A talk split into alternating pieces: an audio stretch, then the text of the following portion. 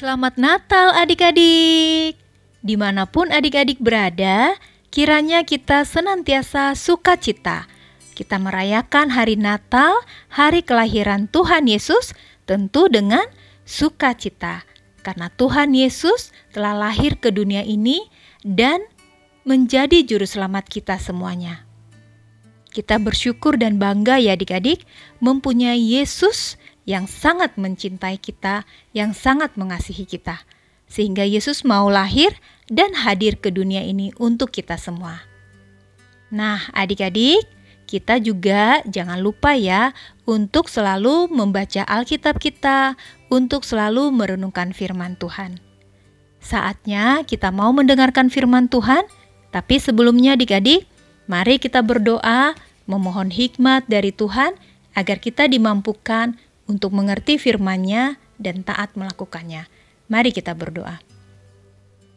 Segala puji syukur kami panjatkan kepadamu ya Bapa, karena begitu besar kasih setiamu kepada kami, manusia yang berdosa ini. Engkau menyerahkan anakmu yang tunggal, Yesus Kristus, dan rela menjadi manusia, menjadi penebus kami, menjadi juru selamat kami. Di hari Natal yang indah ini, mampukan kami agar semakin mengasihi Tuhan Yesus dan juga sesama. Tuhan, saat ini kami mau membaca dan mendengarkan firman Tuhan. Mampukan kami agar mengerti kebenaran firman-Mu dan kami juga taat melakukan kehendak-Mu. Inilah doa kami, di dalam nama Tuhan Yesus kami berdoa. Amin. Adik-adik, Mari kita buka Alkitab kita dari Amsal 22 ayat 1 sampai 16. Sekali lagi ya adik-adik. Amsal 22 ayat 1 sampai 16. Kita akan baca bersama-sama ya adik-adik. Inilah firman Tuhan. Nama baik lebih berharga daripada kekayaan besar, dikasihi orang lebih baik daripada perak dan emas Orang kaya dan orang miskin bertemu, yang membuat mereka semua ialah Tuhan. Kalau orang bijak melihat malapetaka, bersembunyilah ia. Tetapi orang yang tak berpengalaman berjalan terus, lalu kena celaka. Ganjaran kerendahan hati dan takut akan Tuhan adalah kekayaan, kehormatan, dan kehidupan. Duri dan perangkap ada di jalan orang yang serong hatinya. Siapa ingin memelihara diri, menjauhi orang itu. Didiklah orang muda menurut jalan yang patut baginya, maka pada masa tuanya pun ia tidak akan menyimpang daripada jalan itu. Orang kaya menguasai orang miskin, yang berhutang menjadi budak dari yang menghutangi. Orang yang menabur kecurangan akan menuai bencana dan tongkat amarahnya akan habis binasa. Orang yang baik hati akan diberkati karena ia membagi rezekinya dengan si miskin. Usirlah si pencemooh, maka lenyaplah pertengkaran dan akan berhentilah perbantahan dan cemooh. Orang yang mencintai kesucian hati dan yang manis bicaranya, menjadi sahabat raja. Mata Tuhan menjaga pengetahuan, tetapi ia membatalkan perkataan si pengkhianat. Si pemalas berkata, "Ada singa di luar, aku akan dibunuh di tengah jalan." Mulut perempuan jalang adalah lubang yang dalam, orang yang dimurkai Tuhan akan terperosok ke dalamnya. Kebodohan melekat pada hati orang muda, tetapi tongkat didikan akan mengusir itu daripadanya. Orang yang menindas orang lemah untuk menguntungkan diri atau memberi hadiah kepada orang kaya hanya merugikan diri saja. Demikianlah firman Tuhan. Adik-adik, judul renungan kita hari ini yaitu palungan. Amsal 22 ayat 9 menjadi ayat fokus kita yang mengatakan, Orang yang baik hati akan diberkati karena ia membagi rezekinya dengan si miskin. Adik-adik, kemarin renungan kita tentang Tuhan Yesus lahir. Tentu adik-adik masih ingat Tuhan Yesus lahir dalam kesederhanaan. Lahir di kandang binatang dan dibaringkan di dalam palungan.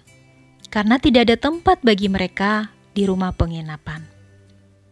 Adik-adik, palungan adalah sebuah wadah yang terbuat dari logam, kayu, atau batu dan digunakan untuk tempat makan hewan ternak. Hewan itu seperti sapi, lembu, domba, dan lain-lain. Palungan kebanyakan digunakan di tempat pemeliharaan hewan dari jenis mamalia atau menyusui. Palungan adalah tanda kesederhanaan. Maria dan Yusuf tidak kebagian tempat penginapan semua penginapan sudah penuh. Tetapi seorang yang baik hati menawarkan tempat bermalam yang sangat sederhana untuk Maria dan Yusuf. Sehingga ketika melahirkan bayi Yesus, Maria dapat membaringkannya di dalam palungan. Tuhan Allah bekerja dan memakai palungan yang sederhana untuk mendekatkan diri kepada umat manusia. Palungan adalah benda yang dapat dijangkau oleh semua orang. Tuhan berada dekat, tidak membatasi diri dengan orang miskin dan orang yang tersisih. Palungan jauh dari kemewahan dan adanya di kandang.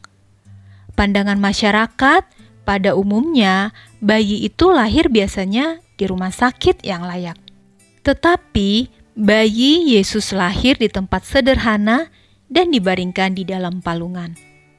Palungan yang sederhana menjadi berkat dan berguna bagi bayi Yesus, Maria, dan juga Yusuf. Kelahiran bayi Yesus yang sangat sederhana mengajak kita juga adik-adik untuk hidup sederhana dan bermanfaat bagi semua orang. Bagaimana adik-adik merayakan hari kelahiran Yesus Kristus? Melalui firman Tuhan hari ini, kita bersyukur Yesus Kristus rela meninggalkan segala kemuliaan surga, menjadi manusia, lahir dalam kesederhanaan, dan menjadi juru selamat kita semua. Kita juga belajar dari palungan, benda yang sederhana, namun menjadi berkat. Hidup kita juga kiranya menjadi berkat bagi sesama ya adik-adik. Kita bisa membagikan apa yang ada dari kita untuk menjadi berkat bagi sesama. Mari adik-adik, kita berkomitmen mencontoh Tuhan Yesus dan melakukan kehendaknya. Tuhan menginginkan aku untuk hidup sederhana dan menjadi berkat. Sekali lagi adik-adik, dengan tekad yang kuat, kita melakukan seperti yang Tuhan kehendaki. Tuhan menginginkan aku untuk hidup sederhana dan menjadi berkat. Mari adik-adik kita tutup renungan kita dengan berdoa. Bapa di surga, kami bersyukur atas kasih Tuhan dalam kehidupan kami. Ajar kami untuk hidup sederhana, seperti diajarkan oleh bayi Yesus. Mampukan kami juga Tuhan, dalam kesederhanaan kami tetap menjadi berkat. Terima kasih untuk cinta kasih-Mu yang tak terbatas ya Tuhan. Dalam nama Tuhan Yesus, kami berdoa, kami mengucap syukur. Amin. Demikian renungan kita hari ini. Sekali lagi adik-adik, selamat Natal buat adik-adik semuanya. Tuhan Yesus memberkati. Sampai jumpa.